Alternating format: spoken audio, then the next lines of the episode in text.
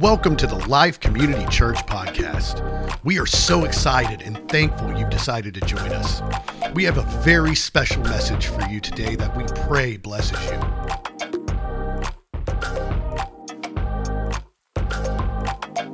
All right. Is this thing on? Cool. I was getting ready for this and uh, I was talking to, to Al and I realized I still didn't have my wireless mic on, so I was scrambling. I was scrambling. So, um, well, good morning. How's everybody doing? Pretty good? Cool. So, um, it's great to see you guys this morning behind a different object. It's usually a guitar. So, you know, it's, but it's good because I always get to hide behind something. So it works out. So, Randy and Tina, they're on vacation uh, for the next couple weeks, so I get the privilege of continuing our talk about how Jesus, no matter what we're going through, uh, he's not only there with us right now, but he's also been there and he understands us because he's been there. He's been through it all, and we can trust him. So, I just want to start out by reading Hebrews 4, verse 15 through 16. All right. Uh, For we do not have a high priest who is unable to sympathize with our weaknesses, but one who has been tempted in all things just as we are, yet without sin. So, I like that verse. It's a good one. So, this scripture right here is saying, when we are needy, not if, right, but when, I don't know if, I don't know about you, but I'm needy. I really am needy. I love that song that we just sang. My God, my God, I need you. I need you now. That's like 24 7 for me. But I'm needy, right? So, this verse says, not if you're needy, but when we are needy. And so that's me all the time. That's, that's a lot of us in this room all the time. It goes on to say that we're not alone and we don't just have anybody. We don't just have anybody, right? We don't have some vague Google article that may or may not pertain to us. Have you ever done that? You ever use Google for life answers? I do, all the time. Why is my hair thinning? You know, uh, my right shoulder, like we try to get as like specific as possible, thinking like, I'm gonna get an answer. Like my right shoulder and neck is numb. I've got shooting pain in my right arm, pain in my fingers, right? And um, sometimes, sometimes they're just kind of honest. If you ever go to Google and you start to type in something, it'll show you what other people have typed in. Uh, how do I change? How do I grieve? How long does it take to get over a breakup? And so, you know, we do this, right? We, we, we try to Google some stuff and we get these vague answers about, like, well, it could be this, and try this, stand on your head, you know, go to this person. Uh, I think it's answers or like Quora. Sorry, I keep on messing with this.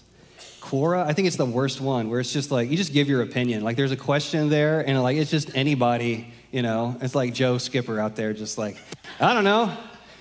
You know, try eating it. If it makes you sick, it's poisonous. It just, um, so, but we don't, we don't have that, you know. We, we get Jesus. We don't get Dr. Phil, the bald headed, tough talking wonder. I love Dr. Phil. He's got some good stuff to say. He's pretty wise, but uh, he doesn't understand everything. We get Jesus. We get the Son of God. We get the King of heaven that not only created us, but he came down and he subjected himself to all the weaknesses of being a human. And then he was victorious. That's, that's what this verse is saying we get. We don't get just anybody, we get Jesus, who can sympathize with our weakness, who's been through everything just as we've been through everything. And he was victorious. So, because of this, we can approach him and we can approach him expecting to receive mercy and the power of his grace to help us in our neediness, to help us when we're needy, which is all the time. We can boldly come to Him. We can expect that we're going to get help when we come to Him. Um, and so, but real quick, I don't want to brush over these two powerful things that God promises us. So, it's mercy and grace. So, mercy. Mercy is not getting what we deserve. What, what do we deserve? We deserve death. We deserve separation. We deserve being pushed out and just being separated from God. But we don't get that. We don't get what we deserve. And then grace is getting all the power and the favor Jesus gets. So mercy is not getting what we deserve, And then grace is getting more than we could ever deserve more favor, more power, love, acceptance, all those things. We get those things. And so we can approach boldly. So in Hebrews 4, this is essentially what God's saying to us Come and get what you need from me. I'm here. For real, I'm here. Come and get what you need from me. So that's why we're going through this series. Been there. Because Jesus has been there. So there's another verse that that also confirms this. And I love this about, so the word says, the Bible says that um, testimony is confirmed by two or more witnesses. And so it's, it's really cool that when you go through the Bible, you can look through and God confirms his word over and over. So here's another place that God confirms uh, this same thing. It's 2 Peter chapter 1 verse 3 by his divine power god has given us everything we need for living a godly life we have received this by coming to know him, the one who called us to himself by means of his marvelous glory and excellence. So he's, he's pretty much saying this again. We've got everything we need for living a godly life. So, what is a godly life? What is that? Well, that's living our life like Jesus, living our life like Jesus would. And then we receive all that. We receive everything we need to actually walk that out by coming to know Him, the one who's been through it all the one who has been victorious. And it's not by being better, trying harder, Googling answers. Um, it's not because we've got even what it takes in ourselves, but it's by coming to Him over and over and over.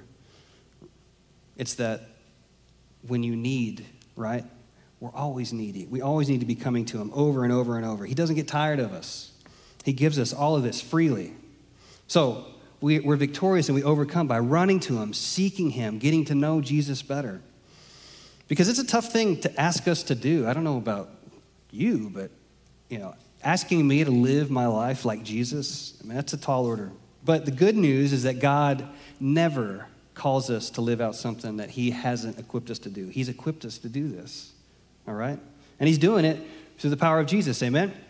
So, today we're going to specifically talk about temptation. Um, so, surprise, right? I feel like I'm always talking about that. Um, so, let's define temptation real quick. Temptation is anything that promises satisfaction at the cost of your obedience to God. So, temptation is anything that promises satisfaction at the cost of your obedience to God. So, don't raise your hand, but have y'all ever had something in your life, you know that you needed to quit, and you just kind of quit it for a minute, and then you go back to it? Right? I'll raise my hand for you. Uh, it can be frustrating because, you know, when we become a Christian, there's, there's some things that change immediately in our life that we're just like automatically free of. Maybe it's anger or, or you know, worry because you just feel like maybe it's uh, anxiety goes away because you're just like, I've got a God who loves me. There's some things that, that God transforms and just takes away when we become Christians. Um, but this is frustrating because then there's stuff that holds on. And there's, there's other stuff that it's just hard to change and it just it's hard to get rid of. It's stuff you keep on falling into the temptation and falling into sin over. You know, maybe it's porn, struggles with lust. Some of you heard my story before or a bunch of times. And if you ever want to talk about that, I'm an open book. Um, but for, for some of us, it's lying. You know, I was pretty good at that too. Um, embellishing situations to make yourself look better or like make yourself not look so bad.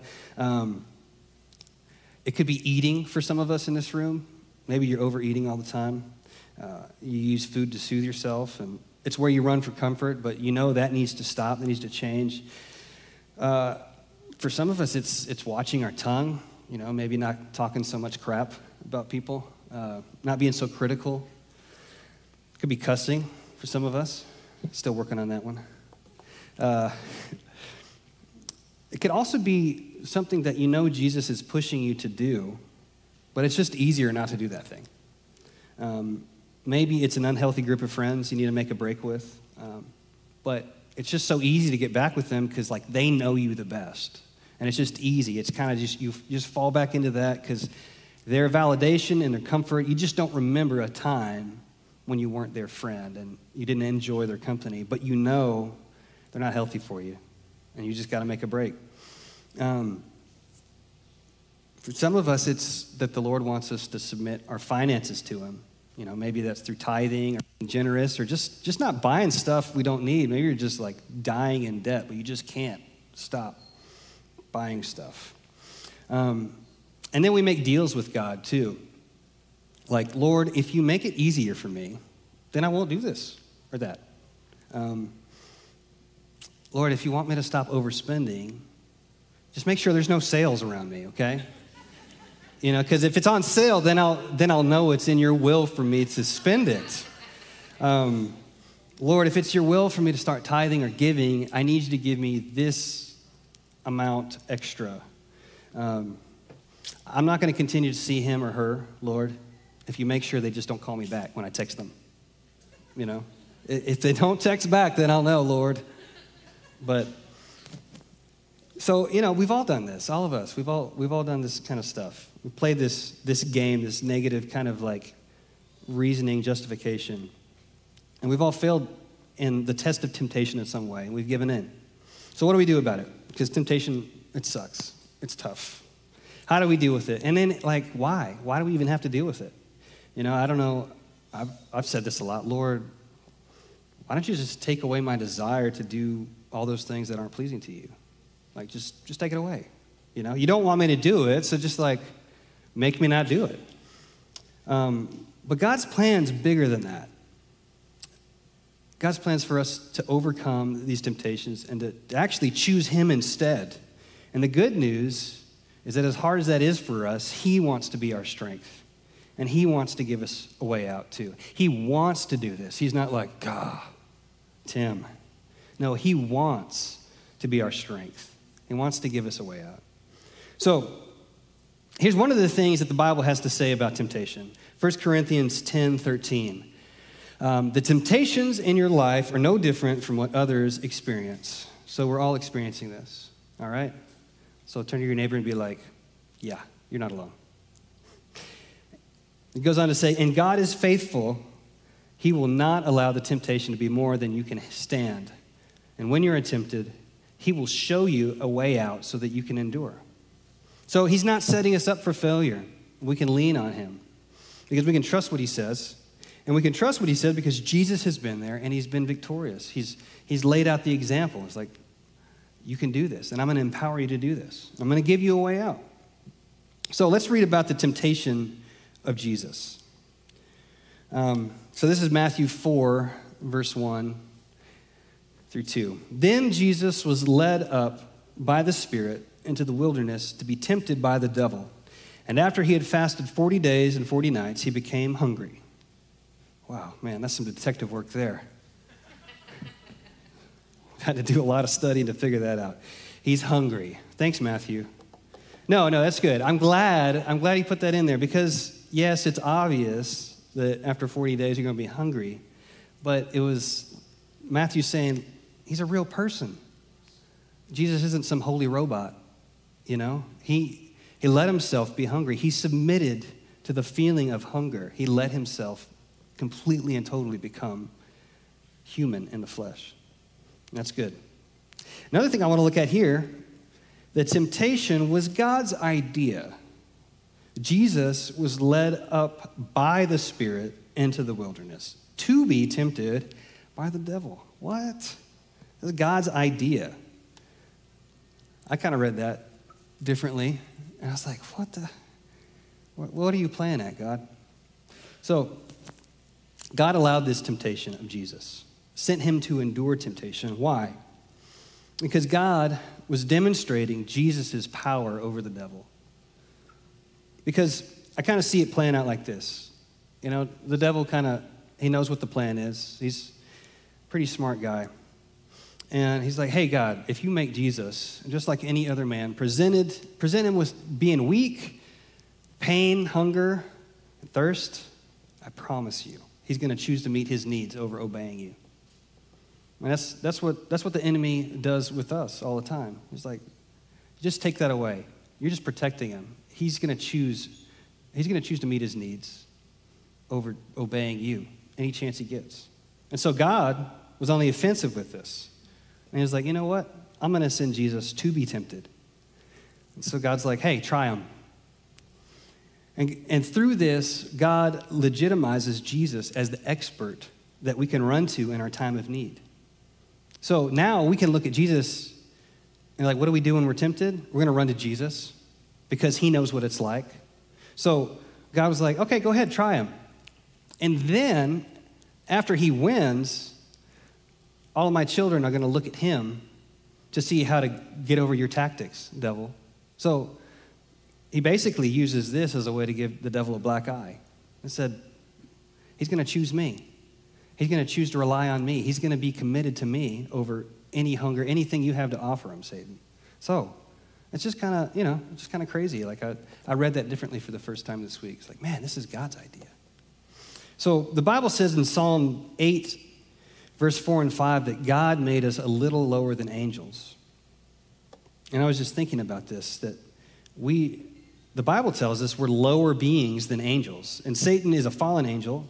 And so when you really think about it, there's no doubt, because we all know ourselves, that there's powers and authorities that we don't see in the spiritual realm and angels that have way more power and strength than any of us humans and that will ever have. But God wants to use us. Through us, He wants to declare to heaven and eternity and all the powers and principalities that He can do more with the lower beings like us, broken people like us that are committed to Him, than any power that wants to raise itself up against God. He wants to use us to declare how powerful being committed, being surrendered, a life surrendered to Jesus is.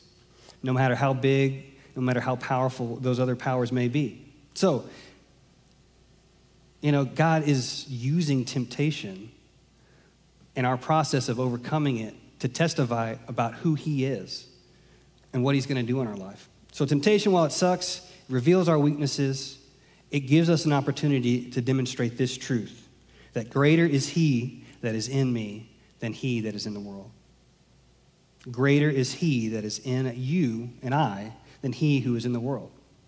So, this is why temptation is still around. This is kind of the answer to the question is like, why do we still deal with this? God wants to use this, like the devil wants to take temptation and use it as a tool to pull us down, just to hamstring us. But God wants to use it in our lives to prove that Jesus reigns. Amen? It's kind of like, oh, well, not the answer I was looking for. But it's good. It's good. God wants to use that to do way more than we can ask or imagine in those areas that we struggle. So, I want to look at how temptation works because it is a process. We've got to acknowledge that it's, it's a process. And if we want to overcome, we've got to acknowledge that it's a process, that we don't just accidentally, oh, I'm in sin, you know? Oh, I just, you know, fell there. It's a process, and we get there a certain way. Um, and if we can acknowledge and recognize this as a process, we can partner with God and overcome instead of just letting sin and shame walk all over us. Because that's the enemy's strategy. He's, he's saved, God saved us. Jesus has saved us. We are His. Satan can't come and undo His salvation. Um, but what he can do is use sin and shame to walk all over us and keep us distracted and keep us from the great things God's called us to do. And we can stay marginal Christians, just like, woe is me, I'm never going to be good enough. Just got to make it to heaven. That's, that's where He wants us to stay. But God wants us to overcome. So th- his, only dis- his only strategy, Satan's only distra- strategy is to keep us distracted. And he'll do that as long as we'll let him. So that's why God wants us to overcome and move forward. So I want to make something clear, though, about temptation. Being tempted itself is not a sin. Just because just because you're being tempted doesn't mean that you've sinned. It's just an opportunity. It's an opportunity that presents itself. And it's what you do with that opportunity and how far down you follow that opportunity is that's what leads you to sin. So, it's a process. Temptation to sin. The first, the first step of this process is opportunity or thought. So the opportunity or thought presents itself, right? We can actually see it right here in this passage about Jesus being tempted in Matthew uh, chapter 4, verse 2. After fasting 40 days and 40 nights, he was hungry. And verse 3 says, The tempter came to him and said, If you are the Son of God, tell these stones to become bread. So here's the opportunity. Here's the window. And Satan shows up and says, Hey, man, you're hungry. So temptation often is it's presented with truth to it. The enemy always presents temptation to seem like it's like legit. The truth is is that Jesus is hungry, right? And the, the enemy shows up and he's like, "Hey, you're hungry." He presents temptation in this way to seem like he's legit, like he's looking out for you. He's like, "Hey, just a friend. Just notice something. You're a little hungry. You know, you're a little tired. You're a little fed up." And it's true. But how many of us know that, like, the best lies, the best deception is not just a full out lie, but it's like lies mixed with truth, right? It makes it easier to kind of take and swallow. You're hungry, you're fed up, you're lonely. They don't appreciate you. Money's tight. She is pretty. Your car is not new. These are all true statements. And the enemy tries to use these mixed with truth to get you to go to the next step. So the next step usually goes like this you imagine fulfilling that desire, right? So the temptation's coming and it's talking to you. And the next step is you imagine fulfilling that desire. Yeah, you're right. That sure does look good. I could use about five more donuts. Um, she really is pretty. That car would be better than the one that I have now. I would be less worried about money if I just didn't give this an offering. So you entertain that idea. You imagine fulfilling that, that, that desire and you entertain that idea. So that's, we'll call this step entertainment. Right? So now it's real easy to get, get here. It's real easy because all it, all it takes is just like, yeah, you know what? I, I am tired. I am hungry. That does look good.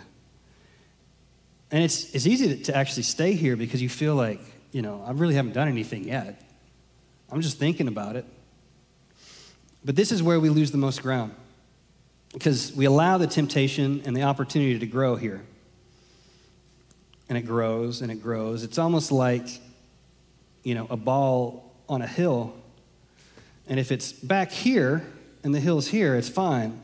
But as we as we imagine, as we entertain that idea, we get closer and closer to the edge to where it's like full momentum and we can't go back. So this is this is the step where it grows.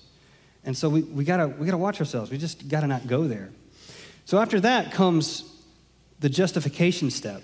We start thinking, you know, if you're you struggle with just being angry and going off on people, you start thinking like, you know what, they are stupid.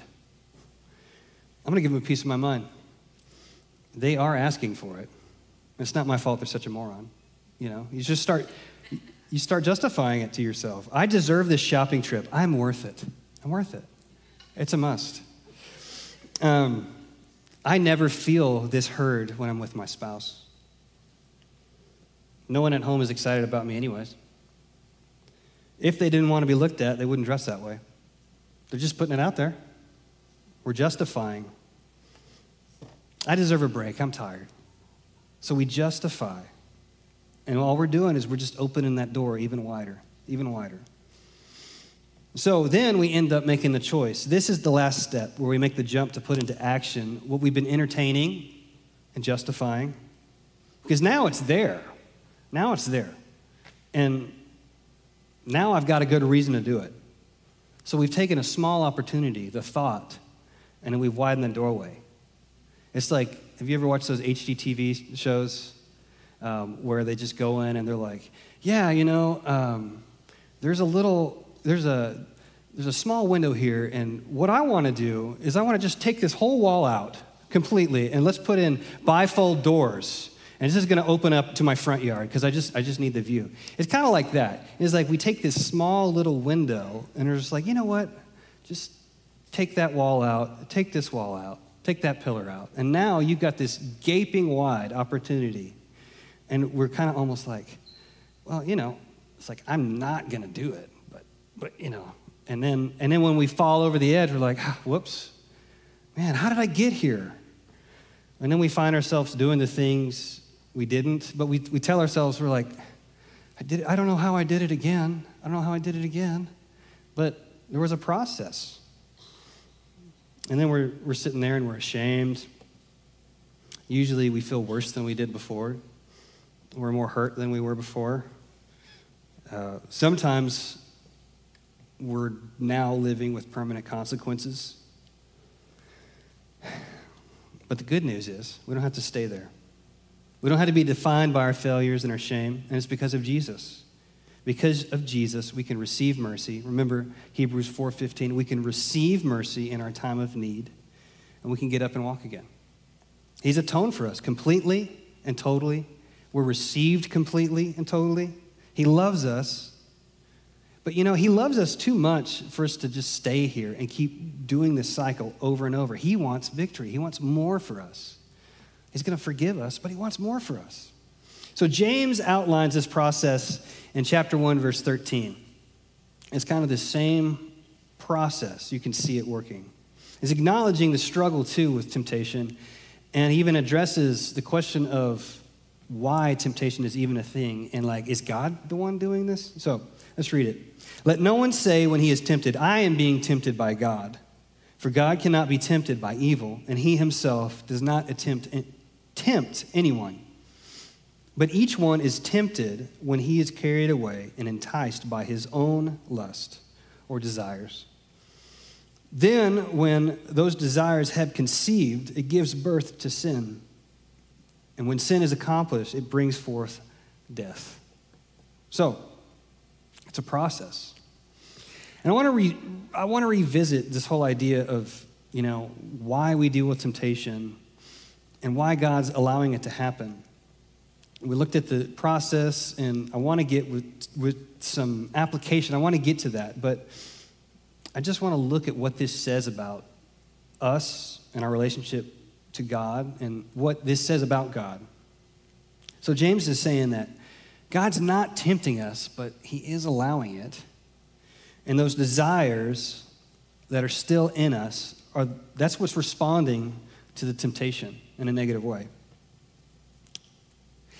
And so it's really frustrating when you're, when you're struggling because sometimes it's like, you know, even if you're doing good and just the fact that the temptation is there, it's like, God, it's still there. Sometimes it just reveals that we're just not where we thought we were with things. It's still there. I'm just so broken. I can't believe I'm still struggling with this. Sometimes you're like, man, I just, I actually forgot how weak I was in this area. And we get so upset and frustrated with our brokenness. I mean, I, I hate my brokenness. I do. I don't know if you've ever talked to God like this, like, Lord, why did you make me like this? Why is this so difficult for me? Why are those things still in my heart? Why am I, am I any different? You know, I'm still struggling with the same things. And sometimes some of us in this room, we've, we've said, like, just move on, God. I'm just going to be a disappointment. I'm never going to get over this.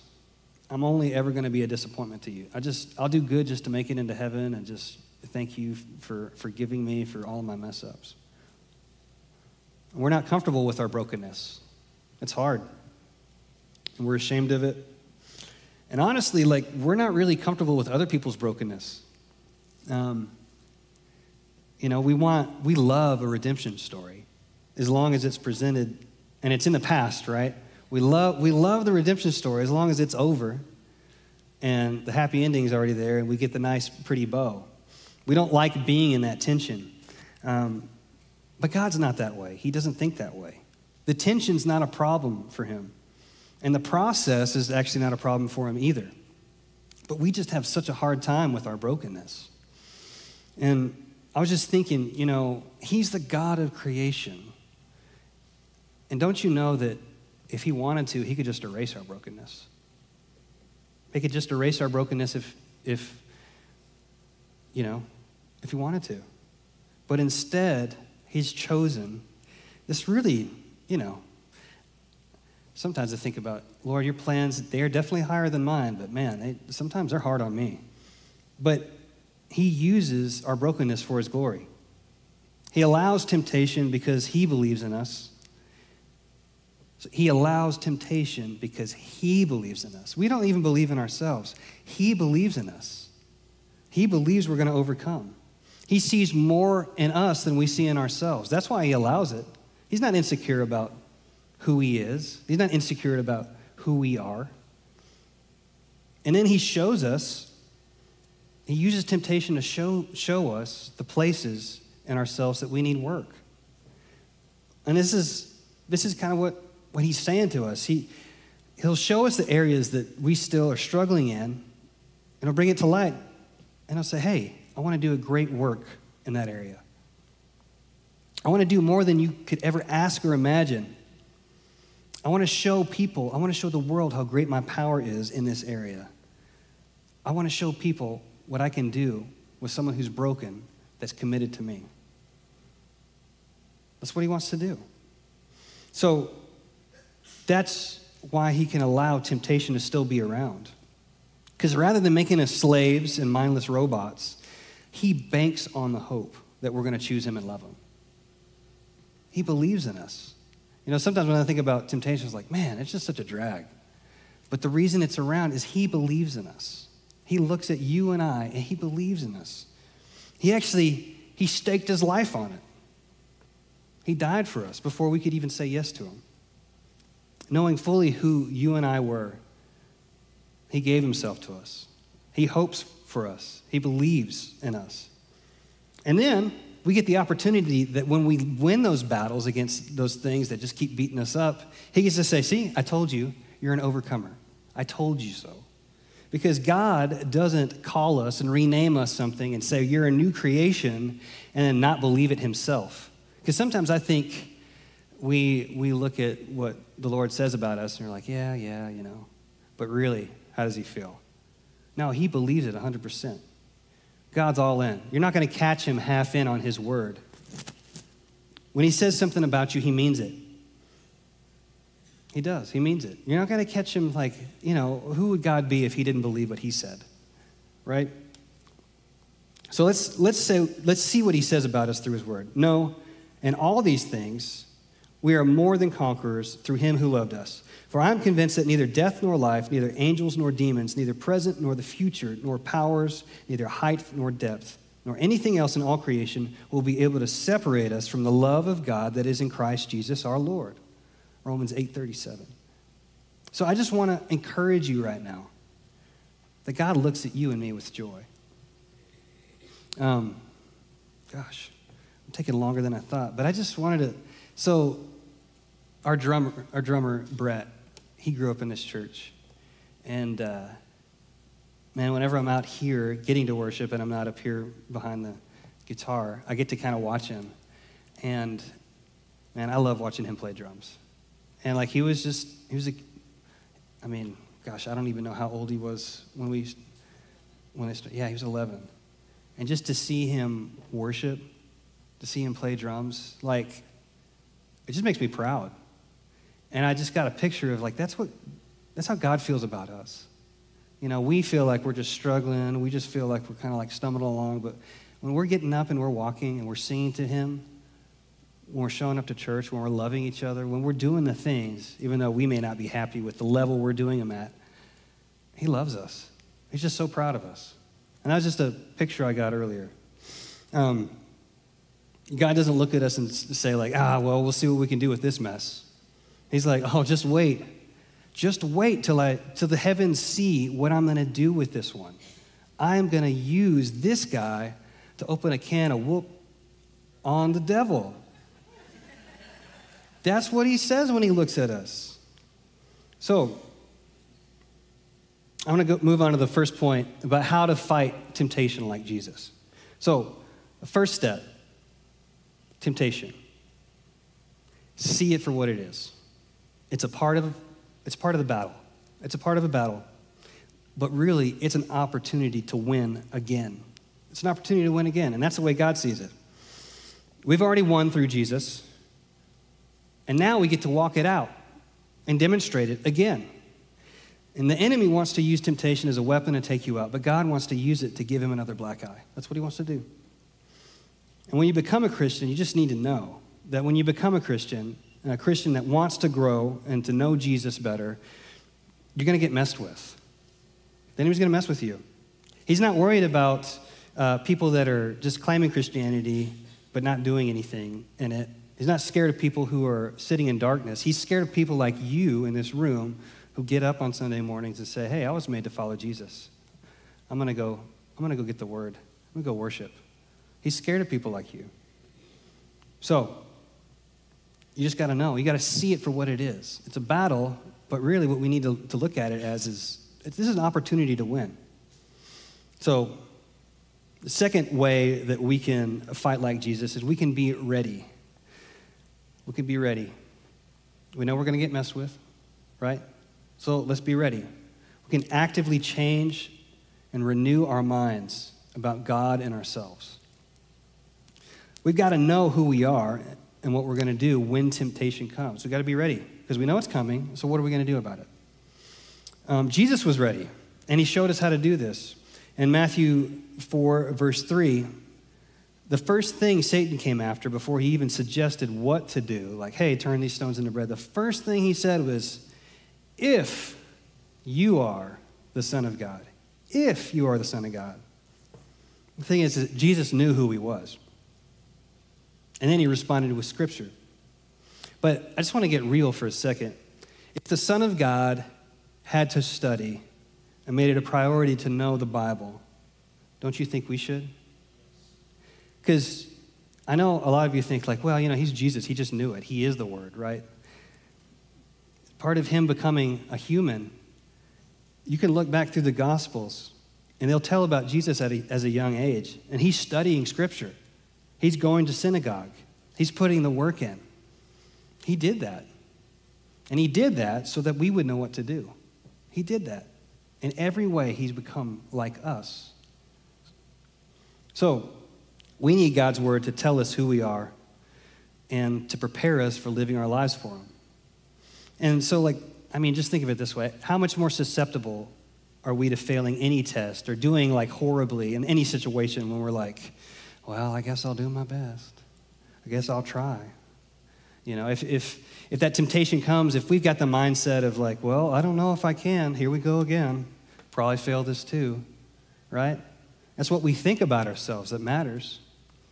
And so we need to know who we are, and we need to be confident in what God says about us. So Jesus responded like this If you are the Son of God, really, devil? Yeah. It's not a matter of if, I am the Son of God. And then he responds, he said, My Father says, Man shall not live on bread alone, but on every word that proceeds out of the mouth of God. What he's saying here is, I'm not living to satisfy my hunger. I'm living for my Father. Doing what he says gives me life, not bread. And that's got to be our same attitude.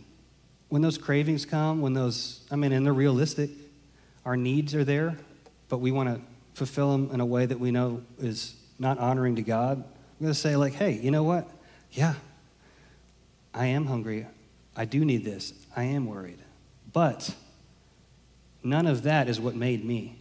God made me. He loves me. None of that loves me. None of that gives me life like God gives me life. And that's what Jesus is saying here. So, this leads to my final point on what Jesus has shown us to do and how to fight like Jesus. He stops it in his tracks. He doesn't play around with it. Jesus, Jesus doesn't play, y'all. He doesn't play.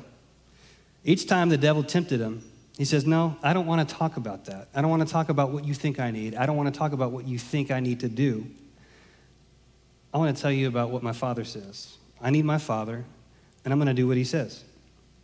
So, in the same way, when the thought or the opportunity presents itself, we don't have to follow it to imagining or entertaining it. We can just stop it right there. Stop it in its tracks. Do whatever you can just to stop it in its tracks. Run to God, run to His Word. That's what Jesus did. He's showing us an example. Hey, I'm going to refer back to Scripture. I'm going to pray right now. I'm going to talk about my Father. I'm not going to talk about what I need. I'm going to talk about Him and how good He is. So we can run to God's Word. We can run to some of those promises. If we're filling our life with His Word, we can run and hold on to those promises. His promise is that He'll never leave us or forsake us, Hebrews 13, 5. That I was created in Christ Jesus to do good works, not fulfill my cravings, Ephesians 2.10. I am a new creation, 2 Corinthians 5.17. A lot of you have heard this one, Galatians 2:20, it's no longer I who live, but Christ in me. The life I live now in the flesh, I live by faith in the Son of God who gave his life for me, who loved me. Some of us, we've, we've heard this verse God is going to supply me with all I need. And then back, the verse we looked at earlier, 2 Corinthians 5.17, that God promises us a way out. So if we're in the, the midst of the battle, we can just say, Lord, you, you promised me a way out. Don't entertain those thoughts. Go to God. Hold on to those promises. Shut it down. One of the things I do a lot, and one of the things that's just real easy to do, is just, just call it out. Because sometimes we feel like we're like, oh, I'm holding it in. You know, nobody knows. But if we go like, hey, God, I'm struggling with this. I know that you can see it. Help me. Help me, Lord. Show me the way out that you've promised me. Show me the way out. You've promised me a way out. Show me the way out. You can phone a trusted friend. You can just say, hey, I'm struggling with this. Pray for me. Ask me how I'm doing tomorrow. Will you, will you call me tomorrow or call me later tonight and just ask me how I'm doing with this? Make yourself accountable. If there's something that you can eliminate now, do it.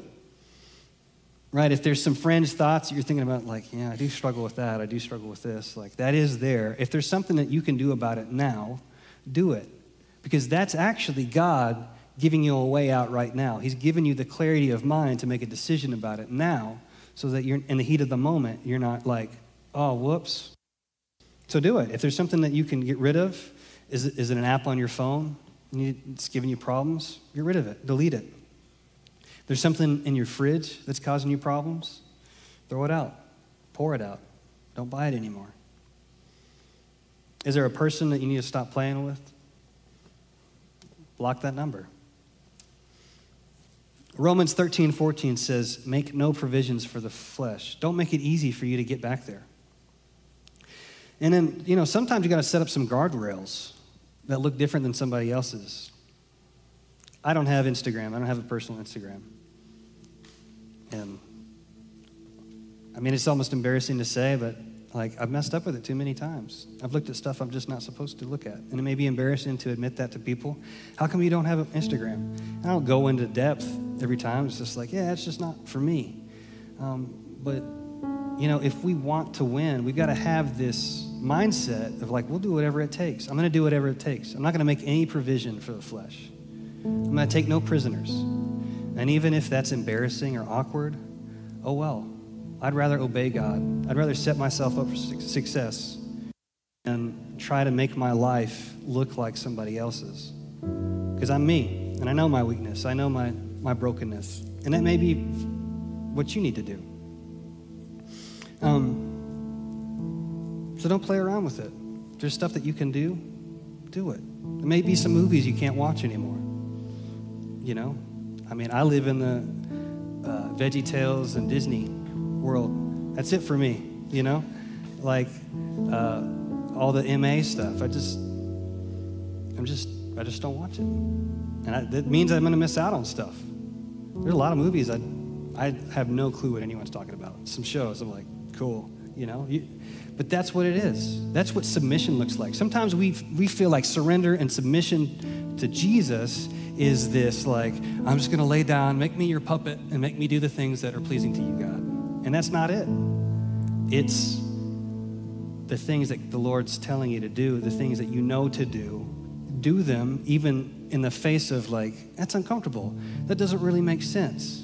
But when we submit to what He tells us to do, we're saying, hey, Lord, it doesn't make sense. I don't agree with it. I don't have to agree with it. But God, you know more than me. And you love me more than anyone else does. So I'm going to submit. I'm going to do what you want me to do. So that's what submission looks like.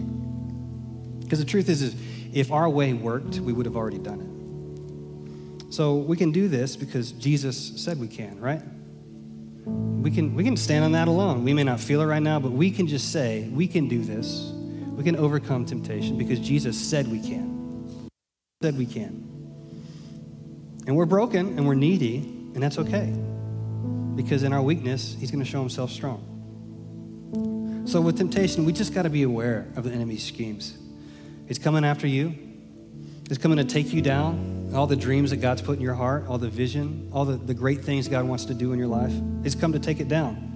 He's come to make you miserable and marginal. He can't touch your salvation, but he can make you miserable and marginal.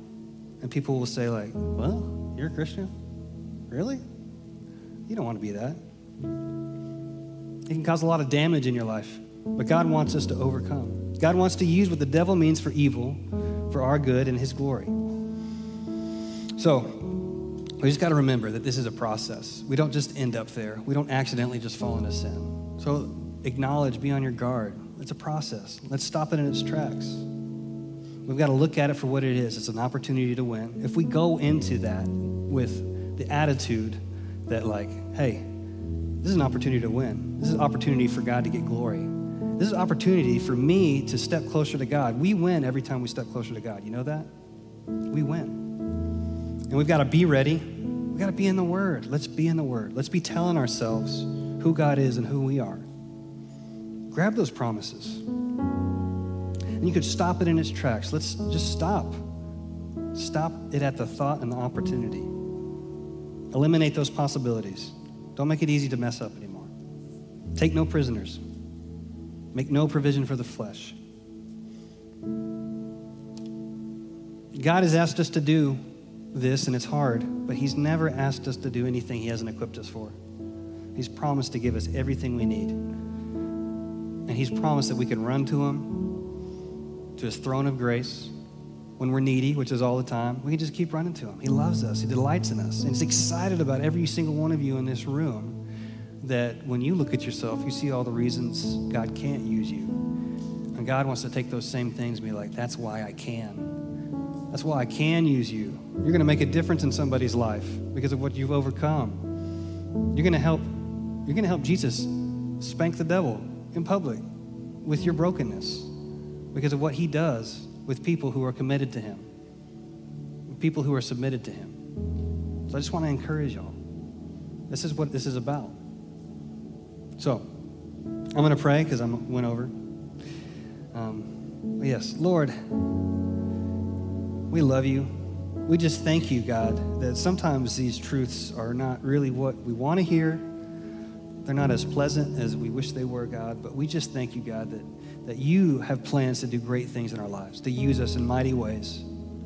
God, you, you have plans to use us in ways that will change the world will change people, that will change generations. And God, your plan is to use our brokenness. And Lord, we just thank you. We just thank you for the way that you have made us. We thank you, Lord, for your plan and your power in Jesus. We thank you, Jesus, that you've been there and you've done it, you've accomplished it, you've gone before us.